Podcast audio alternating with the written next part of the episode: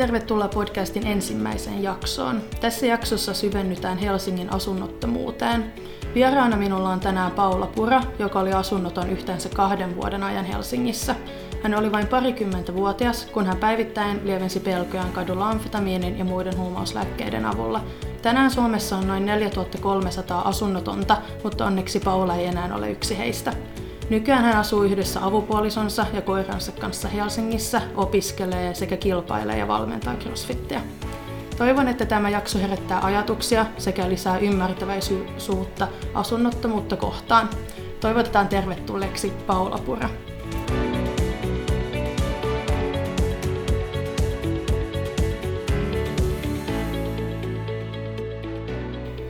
Hei Paula ja tervetuloa podcastin ensimmäiseen jaksoon. Moikka, lämpimästi kiitos. Kiitos. Sä oot just ollut koulussa, kun sä oot sit nopeasti tullut tänne. Mitä sä tänä päivänä opiskelet? Joo, mä opiskelen Steiner-koulun luokanopettajaksi. Eli haluat sä yhtään avata? Joo, eli siis Steiner pedagogiikka on tämmöinen sata vuotta sitten kehitetty vaihtoehtopedagogiikka, joka pohjautuu ikäkausipedagogiikkaan.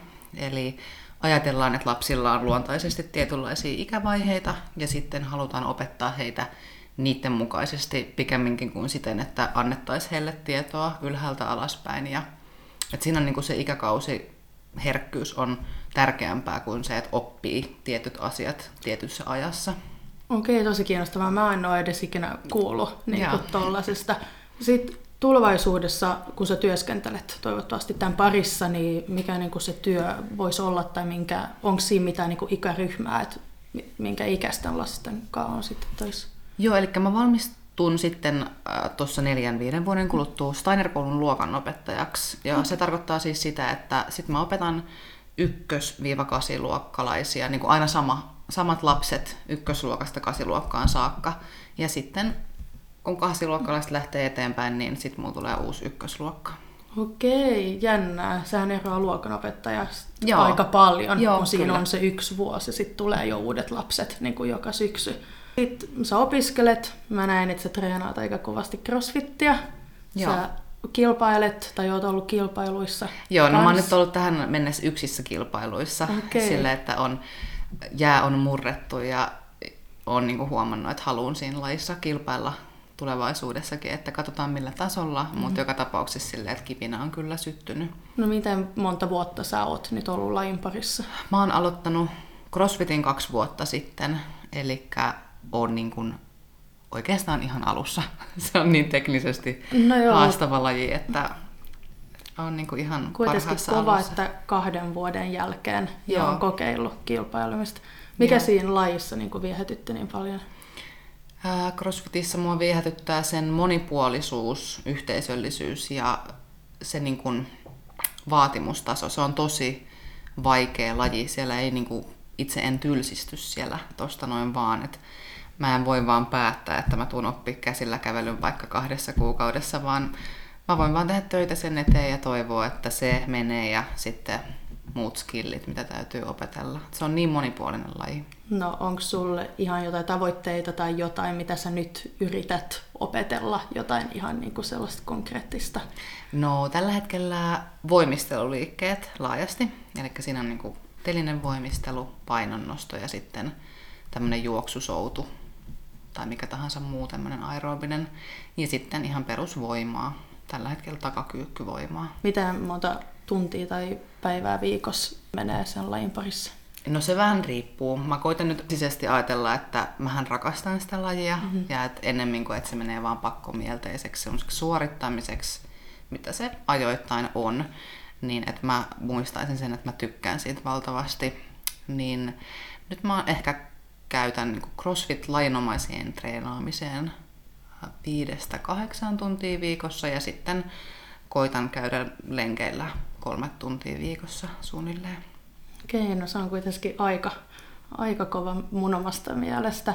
Ja sit sä valmennat, oliko se Joo. kans niin? Mä valmennan Joo. lapsia meidän no CrossFit-salilla. Lasten CrossFit-tunteja. Ihanaa. Joo, mä tykkään ihan hirveästi siitä. Joo. No kun Instagramiasi katsoo, niin saa kuva siitä, että sä oot tosi no, aktiivinen, mikä tästä kanssa tuli tota ilmi. Ja iloinen nuori nainen, jolla on ihan kaikki niin kuin elämässään kohdallaan, mutta niin hän ei kuitenkaan aina ole ollut. Niin haluaitko kertoa vähän lapsuudestasi? Lapsuus. No mä oon syntynyt perheeseen, jossa mulla on isosisko ja äiti ja isä. Ja kyllä mä sanoisin, että varmasti sitä perheen ilmapiiriä on vähän varjostanut semmoinen mun oman isoveljen menehtyminen pari vuotta aikaisemmin. Et mun on ollut tosi nuoret vanhemmat, onko he ollut 23 ja 26, kun mä oon syntynyt ja mä oon kolmas lapsi, niin tavallaan ajatella, jos mä nyt itse ajattelen 28-vuotiaana, että mulla olisi jo niin kuin pari lasta ja yksi kuollut lapsi, että millä niin kuin tunnekapasiteetilla mm. hoitaa vanhemmuutta ja sitä menetystä, niin kyllä se on varjostanut. Sitten on ollut vanhempien ero. Että kyllä se on ollut aika semmoista lapsen näkökulmasta varmaan vähän turvatonta. Hmm. Olitko sä ja sun sisko jo syntyneet, kun sun veli menehtyi vai tulitteko te sitten, jos sanotaan myöhemmin?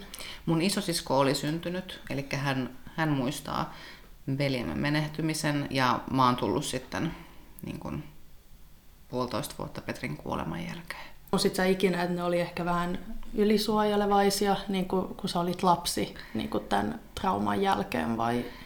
No semmoista mä en koe. Mm-hmm. Mä ehkä koen enemmän, että mun vanhemmat on ehkä ollut aika lukossa ja on niin kuin ollut aika paljon semmoista niin kuin tarvetta ollut kovettaa itteensä, jotta pärjää sen oman surun keskellä. Et ei ole koskaan mitään yhtä oikeaa tapaa surra tai kokea niitä tunteita. Et se on ehkä ollut semmoinen, mä oon ehkä käsittänyt vähän väärin silloin lapsena, että mitä on ollut olla vahva. Joo. Sä oot kuitenkin jo Helsingistä kotoisin. Joo. Et, joo, oot aina asunut täällä. No, kun mä vähän selailin niin sun somea, niin se jo vähän puhuit kans sun vanhemmista tässä mutta on tullut niinku julkaisuuden kautta ilmi, että sulla ja sun iskällä ei ollut moneen moneen moneen vuoteen niinku mitään yhteistä kontaktia, että milloin se kontakti niinku meni? Mä oon ollut yhdeksänvuotias ja silloin mun isä on mennyt vankilaan ja ää, joo, meiltä lapsilta on sitten mennyt yhteys siinä samalla mun isään.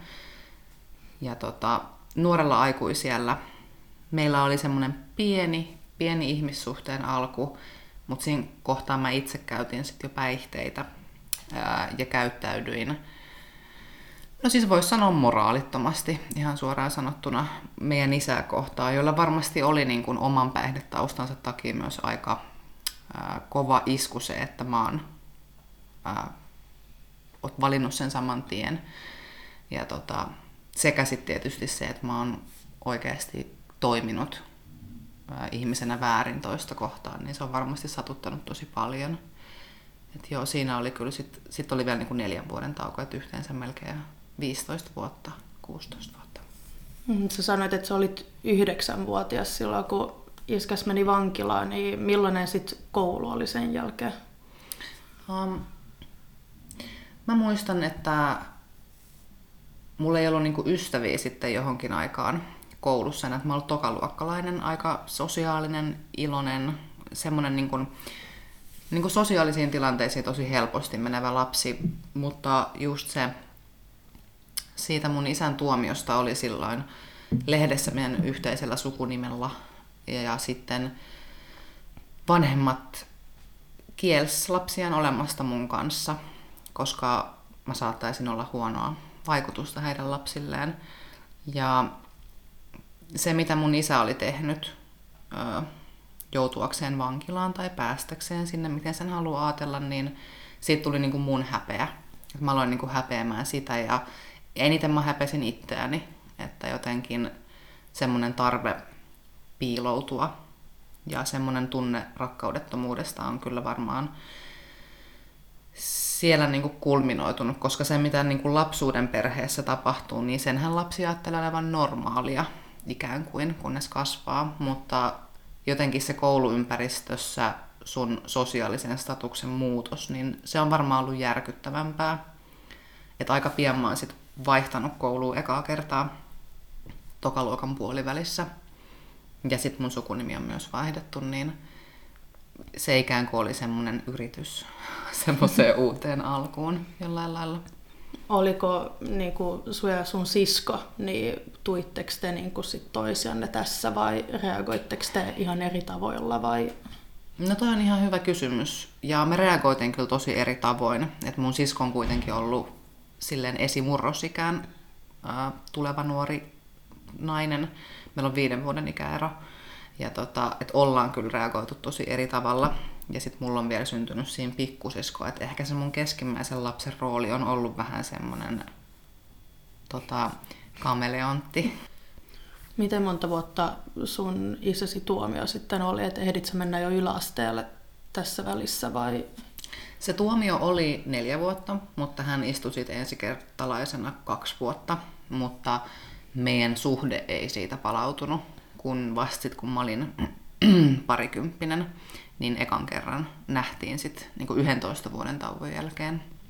No millainen, jos sanotaan teini Paula sitten oli? Oh, no mä olin, mm, mä olin aika sisäänpäin kääntynyt.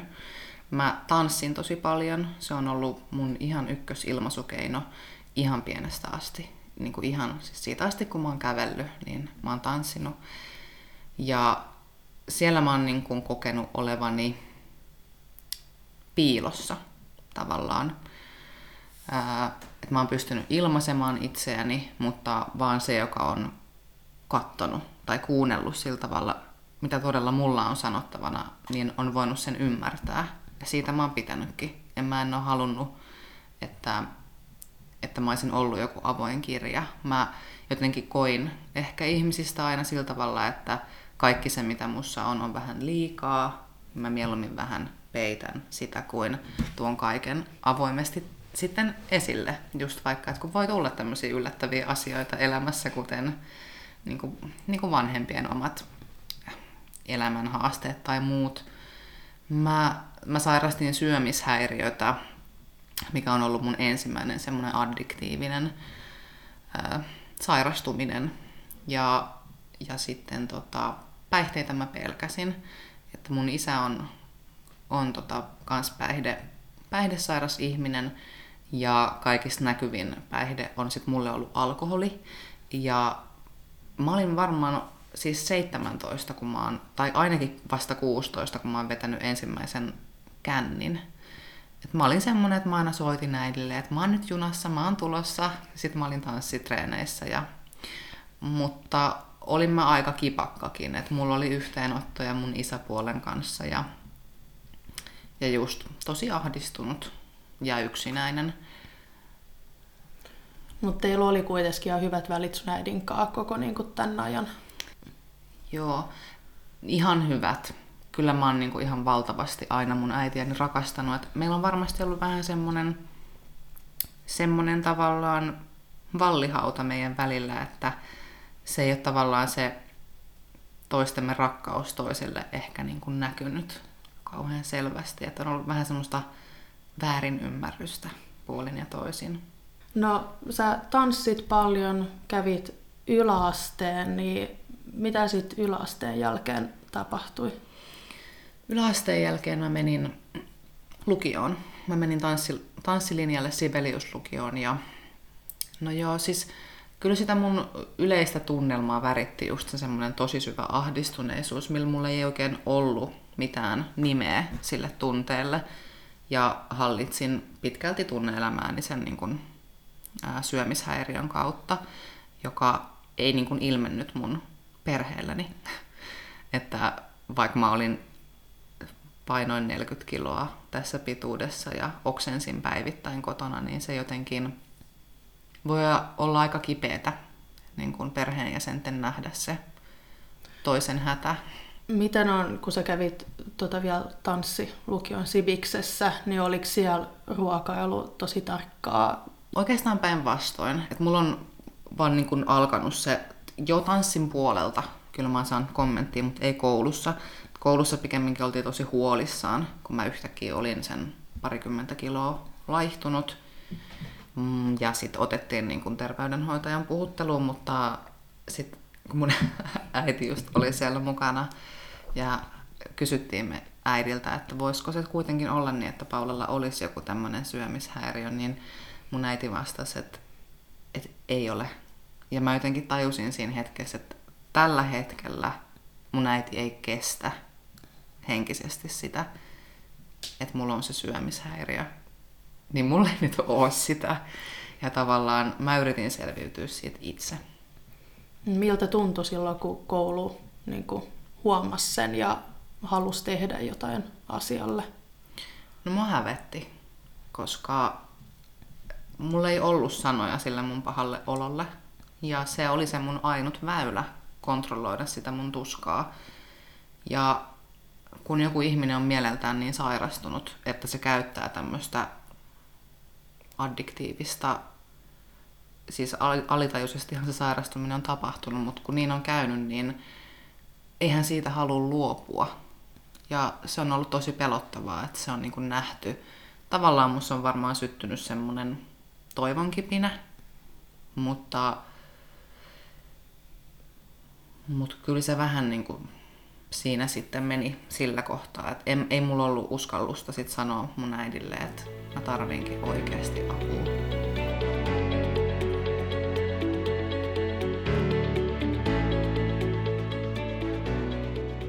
Jos mennään ihan syvennytään tämän jakson aiheeseen, asunnottomuus, niin tuliko susta asunnoton lukion jälkeen koulun niin kuin keskellä vai milloin, koska sä olit kuitenkin vain parikymppinen ja se on aika lähellä lukion rajaa, niin jotain siinä on sitten tapahtunut. Joo, kyllä se elämä lähti kriisiytymään. Mä niin kirjoitin ylioppilaaksi, onko mä sitten ollut siinä 18, ja pidin välivuoden, joka lähti sitten venymään. Ja äm, No se ajoittuu se mun ensimmäiset niin kovien huumeiden kokeilemiset sitten just niihin aikoihin, kun mä oon ollut parikymppinen ja nähnyt ensimmäistä kertaa isäni, joka itsessään oli mulle, se jos joku oli tosi iso triggeri mulle, ää, mun sitä ymmärtämättä silloin, että muhun on koko mun elämän valettu semmoista tiettyä käsitystä mun isästäni, hänen vaarallisuudestaan ja sellaisesta, joka on totta kai myös vaikuttanut siihen, että miten mä näen hänet. Ja kyllä melkein saman tien, kun mä oon niihin koviin huumeisiin koken, koskenut ja niihin koukkuun jäänyt, niin mun elämänhallinnan rippeet on ollut sitten siinä. Että sitten on mennyt, on mennyt asunto tosi pian, sanotaanko puoli vuotta sen jälkeen. Ja kaikki muukin muu tekeminen on sitten jäänyt. Milloin sä kokeilit ensimmäistä kertaa huumeita? Mä oon niin kannabista kokeillut joskus 18-vuotiaan just varmaan. Ää, sitten jotain MDMAta samoin, mutta just sitä amfetamiinia. Niin se on ollut tämmönen niin kuin, ää, joku elektronisen musiikin bileitten jälkeinen aamu, Eli aika tällainen viattomasti ja silleen niin kuin turvallisessa ympäristössä alkanut kokeilu. Miten menikö sit kaikki rahat huumeisiin vai miten niin kuin ihan loppupäätä siihen tilanteeseen joutuu, että asunto menee? Mä ajattelen vaan itse, että nyt Kelallahan on kuitenkin asumistukia. Joo, no kaikki saatava raha meni huumeisiin ja mulla oli jotenkin tosi iso kynnys ensinnäkin hakea mitään toimeentulotukea.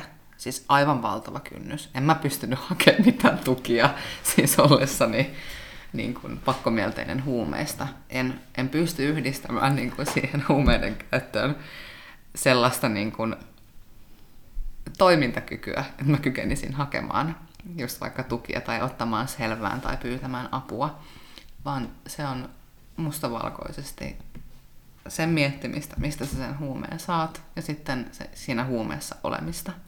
Oliko sulla mitään ystäviä, kenen luo sä olisit voinut mennä asuun niin tähän aikaan, vai tiesitkö perheesi, siskosi, tilanteesi Niin kuin, että olisi ollut joku katto pään päällä. Ää, no siinä ennen kuin mä oon sitä amfetamiinia käyttänyt, niin mä oon asunutkin mun ystävän kanssa silleen katkonaisesti mm, ehkä kuukauden verran. Vähän ylikin saatoin saada asua siellä. Mutta siinä kohtaa, kun mä oon käyttänyt huumeita, kovia huumeita, niin on mä sen tajunnut, että en mä voi, en mä voi mennä niin kuin kenen tahansa luokse. Ja kun sä oot koukussa huumeeseen, sä et myöskään voi vaan olla itselle sillä tavalla, että no nyt mä lopetan, niin sit mä voin mennä sinne mun ystävälle ja ehkä mä sit voin pyytää apua, vaan sä olet siinä kierteessä. Se olisi niin ihanaa, että niin kuin ymmärrettäisiin, että se on, se on tosiaan päihdesairaus. Ja mä en itse loppujen lopuksi näe hirveästi eroa, niin kuin just vaikka omalla kohdalla, siinä mun anorektisessa käyttäytymisessä tai bulimiassa tai siinä päihteiden käytössä. Että se on niin kuin ihan sama pakkomielle. Se on vaan se, ja samaan tarkoitukseen, samaan tuskaan. Mutta se, se on vaan se kohde vaihtunut, pakkomielen kohde. Oliko sulla vielä syömishäiriöitä silloin, kun sä aloit käyttämään huumeita? Öö, oli. Ja amfetamiinissahan oli se kätevä, että siinä ei tarvii, siinä ei tarvii syödä eikä nukkua. Eli sehän on ihan selvä, että siinä menee sitten mielenterveys tosi nopeasti, tosi jyrkkää alamäkeä, jos sä et pidä sun perusasioista huolta, jos sä et nuku, jos sä et syö, niin Kyllä, ja mielenterveys, mutta myös kroppa niin kuin ylipäätään, joka on jo valmiiksi aliravittu. Mm. Ja sitten vaan, niin kuin, jos sanotaan, laitetaan enemmän bensaa tuleen tavallaan. Että, no, muistat sä sun ensimmäisen yön ulkona?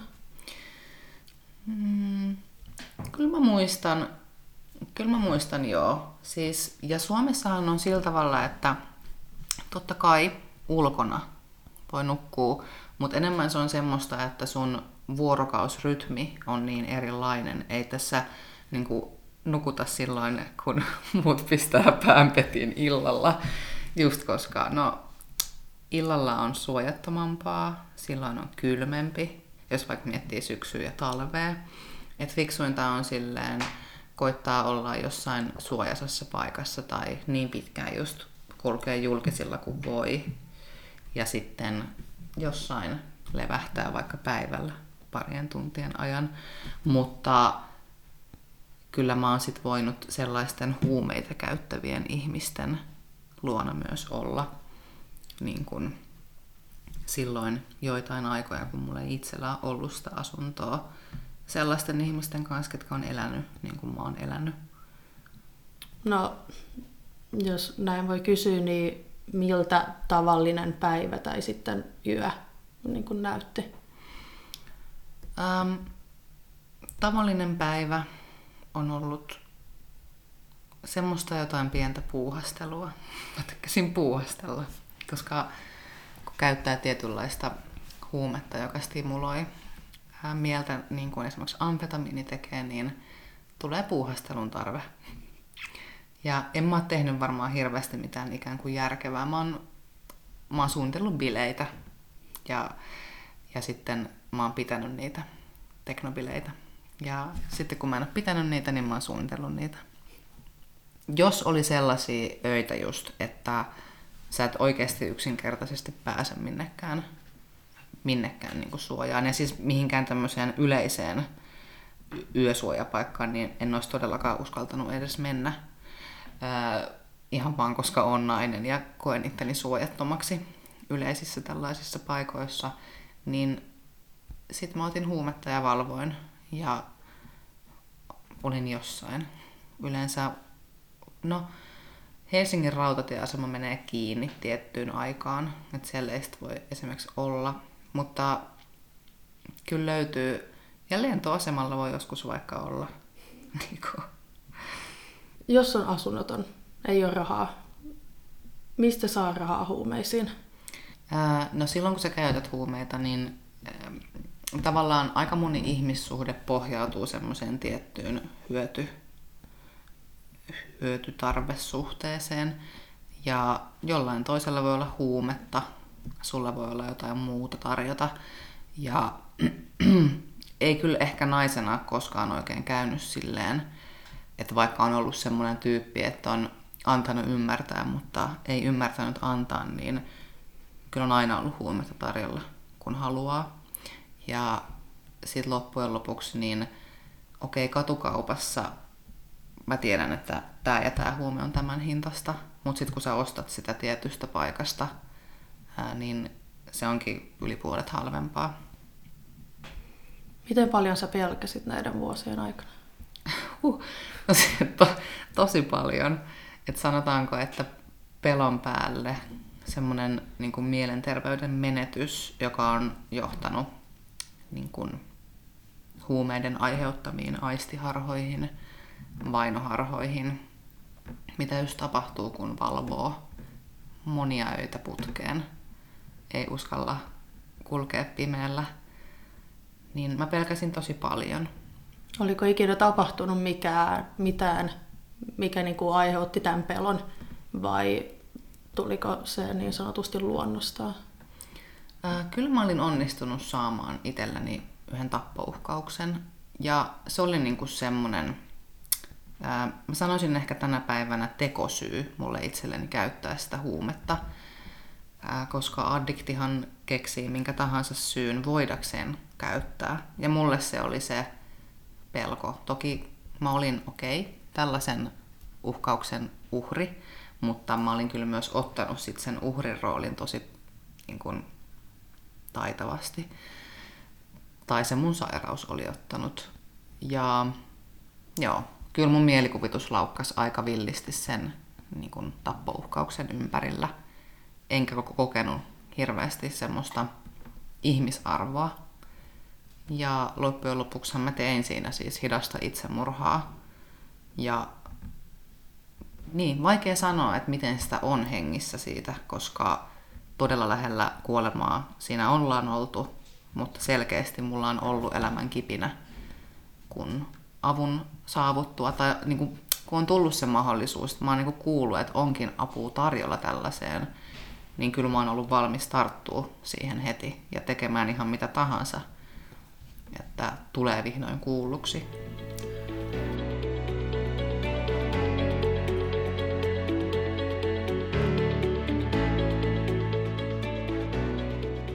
Miltä niin kuin nyt tänä päivänä tuntuu niin kuin puhua tästä ajasta? Siis tavallaan aika kaukaiselta.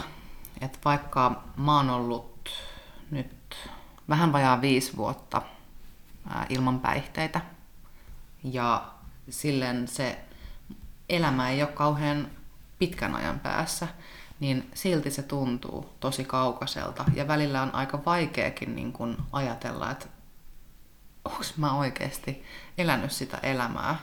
Ja, ja jotenkin, koska kyllä elämässä tulee niitä hetkiä, että on aika kiittämätön kaikkien vaikeiden tunteittensa kanssa, niin tota, kyllä sinne palaaminen tuo sen kiitollisuuden aika nopeasti. Mutta se tuntuu sillä tavalla aika uskomattomalta. Onko sul tänä päivänä mitään kontaktia jonkunkaan kenet sä niin opit tuntemaan tähän aikaan ja se ihminen on kans niin tullut ulos siitä? On, joo. Mulla on yksi mun...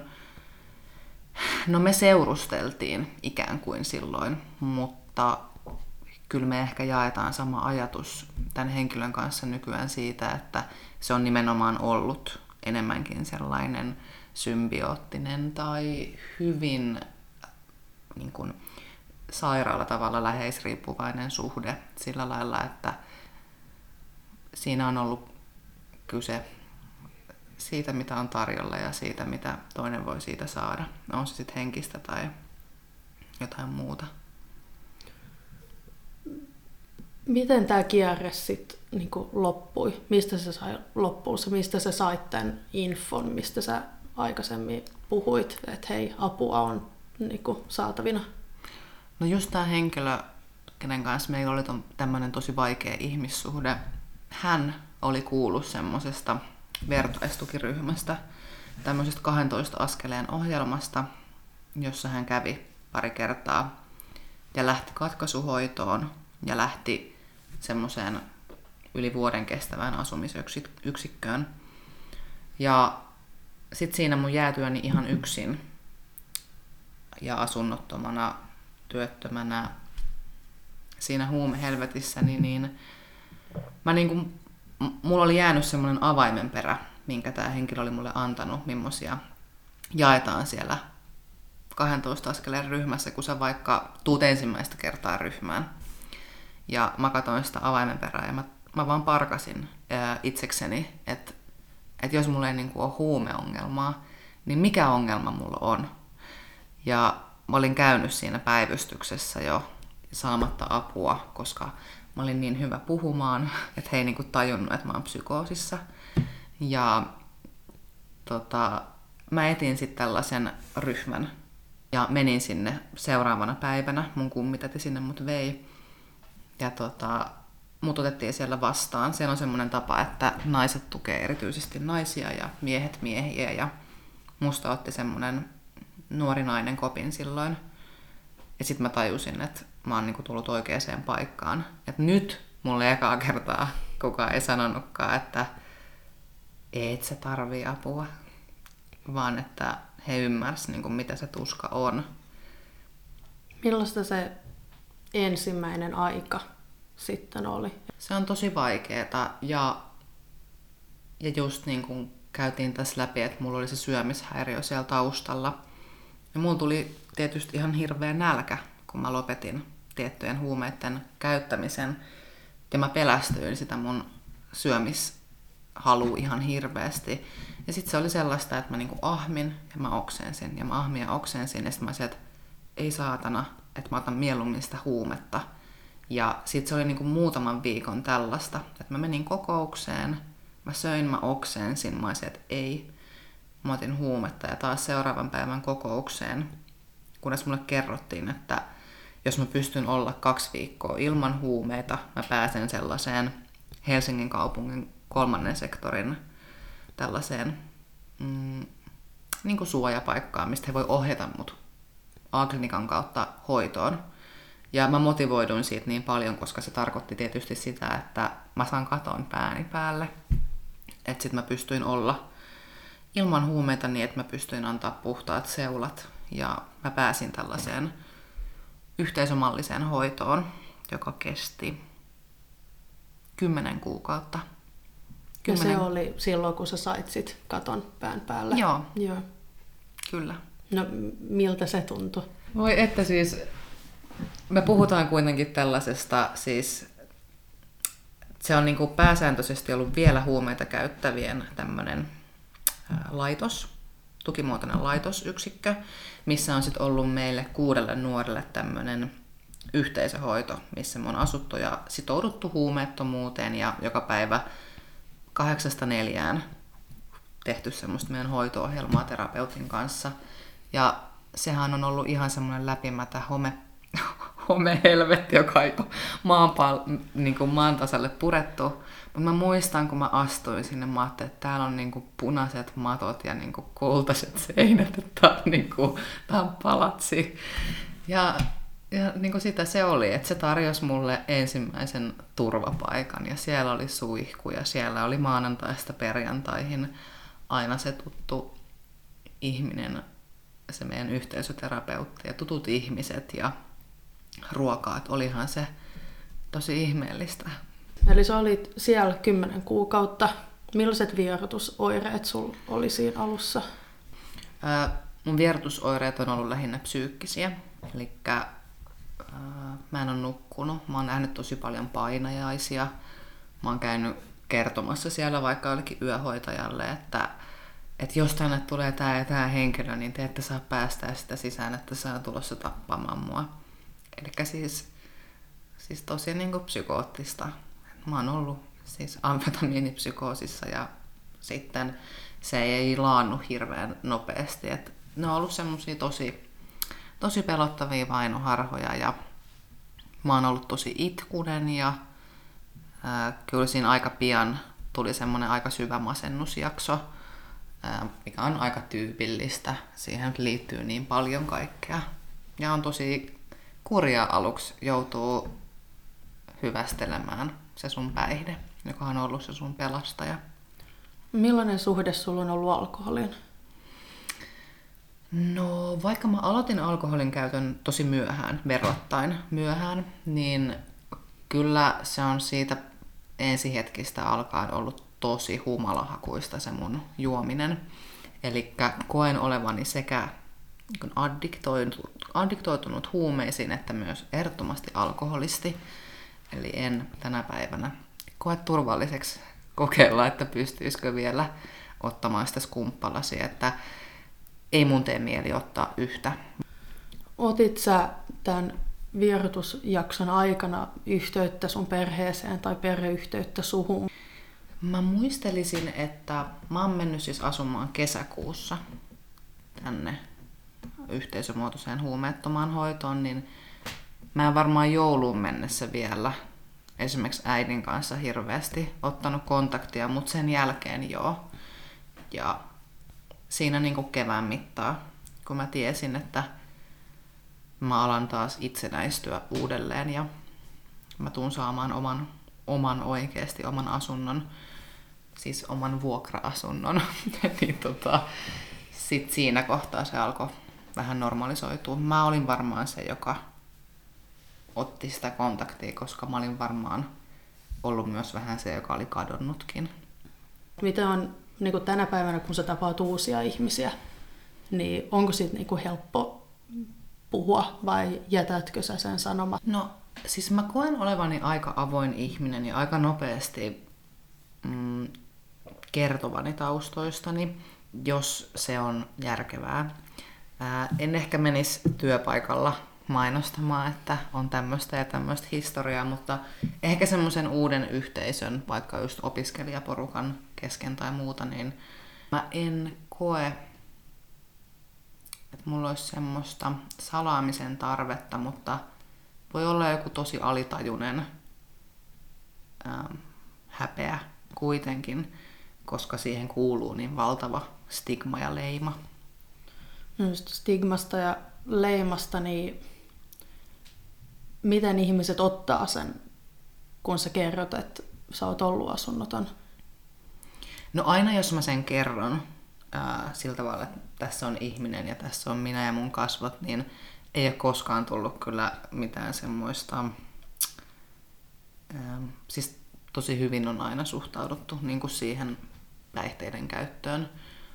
Et en ole kokenut mitään negatiivista. Että mulle oli tärkeää yrittää kertoa niille ihmisille, että me jaetaan paljon samoja tunteita. Mä oon kokenut häpeätä, syyllisyyttä, riittämättömyyttä, varmasti sinäkin. Ja että jotenkin sen tunneyhteyden avaamisen kautta ja jakamisella, niin tuntui siltä, että ihmiset tulee lähemmäs sitä ihmistä, jota he ennen on ajatellut, että tämä vaikka asunnottomuusteema ei kosketa mua tai mun sitä ympäristöä, jossa mä elän.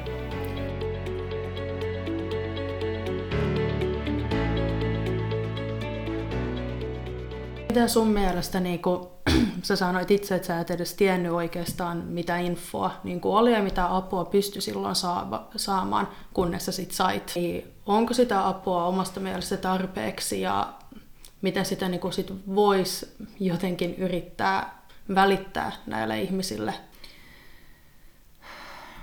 Siis mä sanoisin, että aika monen nuoren ihmisen kohdalla, jotka kokee asunnottomuutta, niin kyse on jollain tavalla jostain pahoinvoinnista ja elämän hallitsemattomuudesta, joten silloin pitäisi pyrkiä tarjoamaan sellaisia matalan kynnyksen palveluita, mihin mistä infottaisi ja mistä, joku väylä, mistä ne nuoret tavoitetaan. Että valitettavasti ei voida olettaa, että ne nuoret tavoittaa ne jotkut palvelut, kun jos sulle ei vaikka ole koko aika internettiä tai muuta käytössä ja sä et käy missään muualla kuin piipahta jossain lämpimässä ostoskeskuksessa, niin nykyään on joitakuita tällaisia. Tiedän, että he on jotain tämmöisiä käveleviä oppaita, joilla on joku omakohtainen kokemus, jotka yrittää vaikka bongata keskustasta jotain. Semmoisia nuoria, ketkä vaikuttavat olemukseltaan ja päihtymystilaltaan siltä, että heillä voisi olla avulle jotain tarvetta ja ehkä se, että heidät tavoittaa ja heille käy vaan juttelemassa kohtaamalla heidät ihminen ihmisenä ja just semmoisena ihmisenä, jolla on kokemusta siitä samasta elämäntilanteesta, niin se on varmaan kaikista tehokkainta tällaisessa kohdassa. No voiko tavallinen ihminen tehdä mitään auttaakseen? On erilaisia lahjoituksia, mitä voi VVAlle, muun muassa Sininauhasäätiölle, tällaisille järjestöille ja organisaatioille lahjoittaa. Ne voi olla syksyisiin, talvisin talvitakkeja, villasukkia tai päiväkeskuksiin.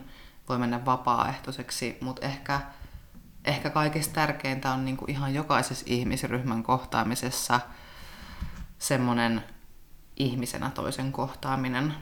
Totta kai me ei voida olettaa, että jokainen pystyisi aina sataprosenttisesti kohtaamaan jokaisen ihmisen, kenet näkee päivän aikana, mutta ehkä ainakin, että sydämessä pyrkisi ymmärtää sen, että ei olla eriarvoisia mistään, kuten aikaisemmin puhuttu, niin sosiaaliekonomisesta tilanteesta johtuen. No, miten nämä vuodet on vaikuttanut sinun? No mä koen, että semmoista tiettyä kiitollisuutta kuitenkin sitä kohtaan, että, että mulla on se mun kodin avain. Ja kyllä mä joskus on, ää, mitä tulee mun kotiasioihin, niin ihan super tarkka. Että mä sit niin kun, mä en halua sinne ketä tahansa ja mä en halua, mä haluan, että siellä on aika siistiä ja mä tykkään, että, että mulla on niin turvallinen olo mun kodissa, mutta myös että se, kenet mä mun kotiin kutsun, niin mä myös koen sen tosi turvallisena tyyppinä itselleni. Mutta se on jotenkin semmoinen, koti merkitsee niin tosi syvällä tavalla turvaa tänä päivänä. Mulla olisi tähän loppuun kolme nopeata kysymystä. Niin, mikä oli elämäsi onnellisin päivä? No nyt äkkiseltään, mitä mä muistan, viimeisiksi onnellisimman päivän on ollut se, kun mun isä sanoi mulle, että, että mä oon tosi ihana tyyppi. Se lämmitti mua tosi paljon. Että mun isä sanoi mulle niin. Milloin sä oot ollut ylpeä itsestäsi? Mä oon, mä oon ylpeä itsestäni päivittäin mun tosi pienissä jutuissa. Oli se sitten jonkun tunteen onnistuneesti läpikäyminen tai joku muu. Ja lopuksi niin kerro yksi toive tulevalta. Mä toivoisin semmoista jatkuvaa vakautta ja turvaa. Hei, kiitos paljon vielä, että sä halusit olla mukana ja puhua tästä aiheesta, vaikka mä en usko tai ei ikinä tiedä, että mitä monta kuuntelijaa itse ovat olleet tai edes ehkä joskus joutuvat samanlaiseen niin kuin, tilanteeseen, niin ainakin ymmärtäväisyyttä ja tietoa tällä jaksolla ollaan saatu aikaan, mikä on mun omasta mielestä tosi mahtavaa ja mä oon tosi kiitollinen siitä. Kiitos sulle, tämä oli hieno kokemus. Joku haluaisi saada suhun yhteyttä tai seurata somessa, niin mistä sut niin löytää? Mun Instagramista on varmaan helpoin, helpoin löytää Paula Pura. Pikemmittä puheitta tästä, niin kiitos vielä paljon. Kiitos.